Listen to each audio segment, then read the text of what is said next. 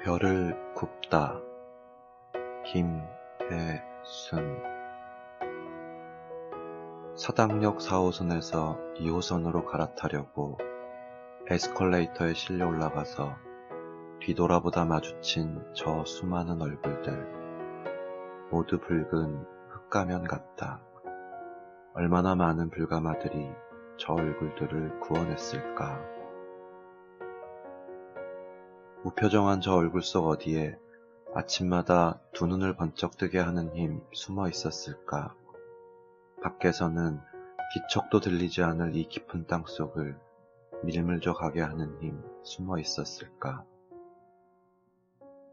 하늘 한 구석 별자리마다 쪼그리고 앉아 별들을 감화해서 구워내는 분 계시겠지만 그분이 점지 않은 운명의 별빛 지상에 내리겠지만 물이 쏟아진 듯 몰려가는 땅속은 너무나 깊어 그 별빛 여기까지 닿기나 할는지